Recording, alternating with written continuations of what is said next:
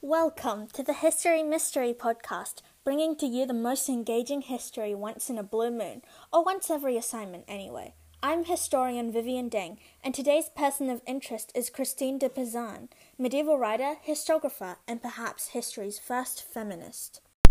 Christine de Pizan was born Christine da Pisano in Venice, Italy, in September 1364. For all you astrology geeks, that means she's either a Virgo or a Libra. Her family moved to France shortly after, where her father Charles V soon earned the title of astrologer. She grew up in the French court, enjoying a comfortable and studious life. At age 15, she was married to Estienne de Castel, who eventually became court secretary. She gave birth to three children, and her daughter went on to become a nun at the Dominican Abbey in Poissy. Tragedy struck Christine de Pizan when her husband suddenly passed away, leaving her with no inheritance and three children to take care of at age 25. She attempted to negotiate with the French bureaucracy for his salary and the bonus that was due as her husband had died during a job for the king. However, due to the corrupt nature of the government and Christine herself being a woman, this was an almost impossible task. It seems that during this time she made her living by selling off bits of land. Originally, Christine de Pizan had no intention of writing as a means to support her family, instead of taking to do so to distract herself from her troubles. Speaking of her work, let's have a look at her literature, which is one of her primary sources. Christine's most famous works include The Book of the City of Ladies and The Tale of the Rose, which were published in 1405 and 1402, respectively. Her earlier works almost always feature a young female narrator who is either mourning her lover's death or falling in love. A common motif in these earlier writings is the idea of a damsel in distress and the tradition of courtly love. These stories typically tell the tale of a knight who becomes enamored with a princess, having been drawn in with her beauty and charm.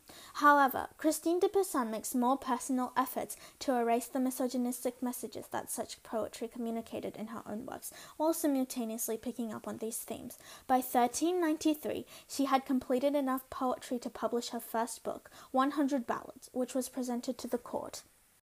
After receiving the approval and appreciation of said court, Christine was inspired to pursue writing as a more money making career through commissions and patrons, which opened the doors to her writing career. Her book, The Book of the City of Ladies, was published to defend the virtues and capabilities of women and written in praise of them. In it, she quotes If it were customary to send little girls to school and teach them the same subjects as are taught boys, they would learn just as fully and understand the subtleties of art, arts and scientists. This was a major feminist objection against the misogynistic male writers at the time, and Christine fought to empower and prove the value of women through her work. This is important because these are some of the first known feminist writings in history. Several secondary sources relating to Christine de Pizan can be found if you would like to read about her. The internet is a wonderful place after all. Several websites detailing her life and other such things can be found if you just search up her name on Google. The same can be said about her books. A particularly interesting website where you can read about her is Britannica. The article gives a general outline of her early life, then proceeds to go into detail about her literary works, accomplishments, and career. It is a very interesting text and easily accessible too. As we cannot observe sources from a purely historical point of view, it is crucial to note that the reason we know of so many people's existences in such detail is largely because information is so easily disposable via the internet.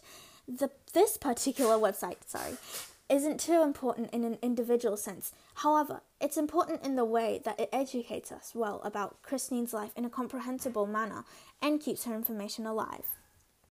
However, it is important to note that even though modern historians, like myself, consider Christine de Pizan a feminist, there was no such term for that during the time she lived. Women in the medieval centuries were viewed as property, and their needs were always put last. However, her works had a huge impact on society and are even relevant today. Anyways, that concludes today's episode of the History Mystery Podcast. I'm historian Vivian Deng, and I'm off!